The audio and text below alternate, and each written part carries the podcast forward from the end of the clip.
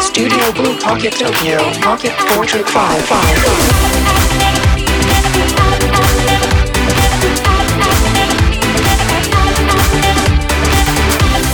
ポケットポートレート4ポッドキャスティングどうもカンガルー鈴木です。えー、っとですね夏日じゃなくて真夏日ですか。えー、真夏日ということでね、まあ、えー、本当にね、嬉しい限りなんですけどもね、もう、ちょっと、かなりね、ここのとこね、あの、例年より暑い感じなんでね、もうガンガン攻めていきたいと思うんですけどもね。えー、それで行ってみましょう。カンガル鈴木のポケットポートレート4、ポッドキャスティングカンガル鈴木のポケットポートレート5、ミニ。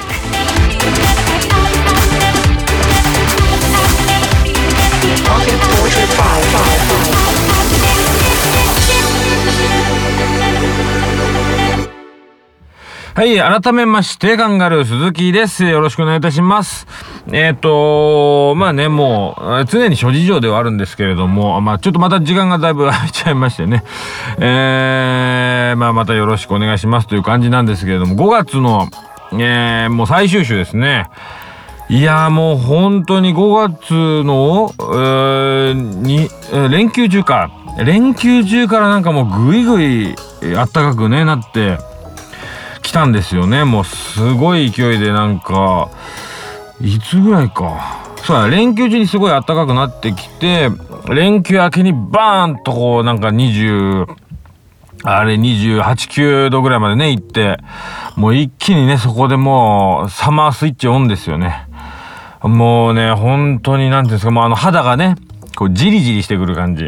もうあれがやっぱりもう、あの、あれの感じを感じるともうなんか、あ、始まったなとね。あのー元旦から始まってね、こう今まではずっとこうためですからね。あのもう、本当に今年が始まったのはね、もう今だっていう感じでね。ねもうそこまでのね、もうこの4ヶ月、えーもうじっくりこう体をね、温めて、えー来たるべき夏に向けて、えー新年からやってきたこの数ヶ月というところなんで、もう本当にね、嬉しい限りなんですけどもね。もう今年はちょっとあれですよ、あの、先、去年からね、あの、ちょっといろいろ体も作ったりしたんで、ちょ、夏に向けてね、えー夏はもうガンガンね、ちょっとこうね、えー海に山に川に、えーそして湖に、えー繰り出してね、ちょっといろいろやりたいなとは思ってるんですけれども、うんと、まあそんな中ですね、えまああのー我が息子なんですけれどもあの前もねちらっとちらちらあの恐竜ラジオとかねちょっとやったりしてあのーまあ個世代というかなんていうんですかまあ基本ジュラ紀なんですけれどもあの恐竜が大好きな息子が、えーおりましてですねかっこ3歳ということで。いるんですけれども、まあ去年の頭が恐竜にはまって、まあ前ね、ちらっとあの恐竜ラジオでちょっとお話ししたんですけれども、まあまあまあもうね、博物館に来倒して、こう、フィギュアを買い倒してですね、えーもう本当に、ちょっと聞いたことないようななんか恐竜の名前を覚え始めて恐ろしいなっていう感じでびっくりしてるんですけれどもね、あの恐竜に飽き足らず、まあ恐竜絡みで、こう NHK とかね、なかスペシャル番組とかで、あの昔の生物とかそういうのよく見たりするんですけども。まあまあね、恐竜、あのまあ、ジュラ紀白亜紀とか、まあ、いわゆる結構ヒーロー的な恐竜がいる時代の特集も見たりする中で、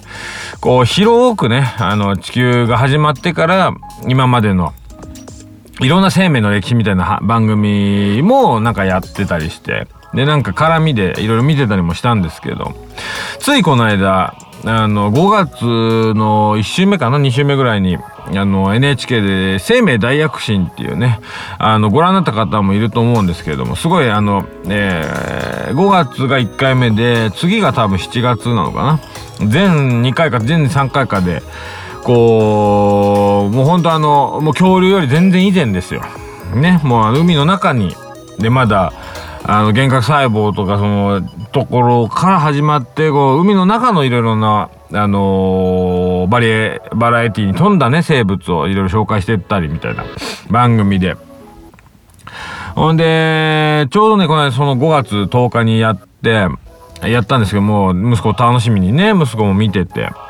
でなんかあの番組宣伝的なやつでちらっとなんか恐竜も出る出るかも出ないかもみたいななんか匂わしがあってでそれを見たんで息子はもうすごいこれ見るぞと。録画しようみたいなね感じになって見たんですけどでなんか実際そのあのー、アロサウルスのすごいなんかねリアルに動く人形とかも出てきてもう大興奮で面白かったんですけれどもなんか基本的にそのカンブリア紀のあのー生物を特集してね、えー、やってたんですけどなんかすごいカンブリア紀はすごかったと。あのー、もうすごい進化がえー、いやいやはい進化しようみたいな感じでブワーッと一気にいろんなあの種類のね生物が出てきた時代ででその進化の方向性もなんかもういあよくも悪くも手探りの進化なんでちょっとこんな進化してみるみたいな感じだったりちょっとこんな進化もありじゃねえのみたいなちょ今から見ると、まあ、すっごい奇抜なね生物に見えるような生物もたくさんいたりとかして、えー、だからすごい今見るとこういろんななんかもう足が山いっぱい生えてるとかねわけのわかんないところか口が出てるとかわけのわかんないところからなんかあの尻尾が出てるとかねすごいバラエティに富んだ生物がいっぱい出てて。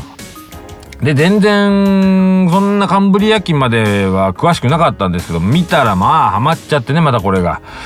ほんでね、あの、またね、ちょっとカンブリア紀のヒーローがいるわけですよ。あの、もうすっげえ顎で、もうやばい、なんかね、4個ぐらい関節があってやばい顎で何でも噛み砕くダンクローステウスっていう魚とか、あと、なんかもうね、お箸がね、5本ぐらい、あの、突き刺さったみたいな足がいっぱいあるね、ハルキゲニアっていうやつとかね。あともうね、カンブリア紀の最強と言われてる、あの、すごい大きくて、あのもうちょっと最強と言われてた、あのなんだっけ、アノマロカリス、アノマロカリスっていうのがいて。でもうなんかこう、うーぐいっとこうね 前にこう説明しにくいですぐいっと前に出たねこう触手みたいなのとねあとなんかおちょぼ口みたいな口がピュッとくっついててね。あのすごい面白い。ちょっとこれぜひこの説明のしようがないですけど ぜひアノマロカリスでちょっと調べていただきたいです。ほんでそれ見てでカンブリア紀の生物にもちょっとガッとハマって面白いねこれみたいな感じになってでその来その翌週ぐらいかな。あのまあまあ当然の流れとしてねあの博物館行きたいみたいな話になってほんで、あの、まあ、恒例の国立科学博物館に行くわけですよ。で、そうすると今までは恐竜のフィギュアだけだったんですけど、今度その、何、カンブリア紀のね、生物のフィギュアのコーナーにも行くわけですよ。僕らもね、そんなコーナーがあったのも特に知らなくて。で、そしたらね、こんなあの、アノマロカリスとかダンクローステウスとか出てくるわけですよ。あ、こんなん売ってたんだなとね。あのまあ、知ってまた行くと。あまた面白いということでね。またそれでねこのアノマロカリスのねあのこうちょっとソフトビニール的なあのあれを買うわけですよ。結構でかいんですよね。こう横にねあの縦の長さ。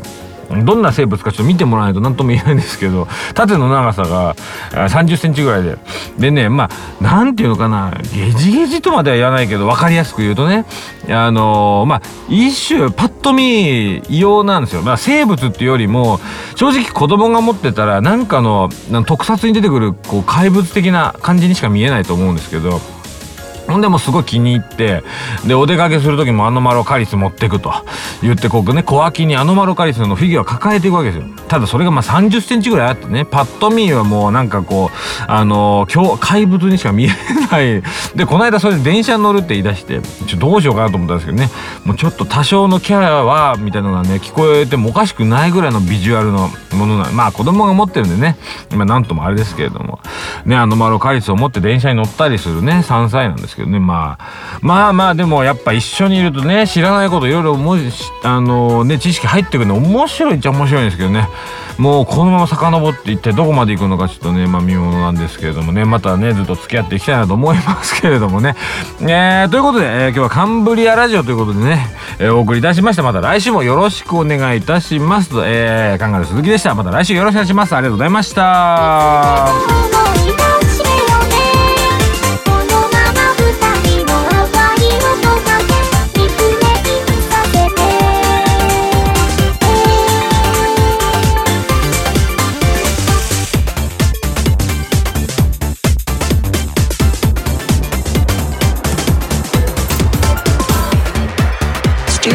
Pocket Tokyo Pocket Portrait 555.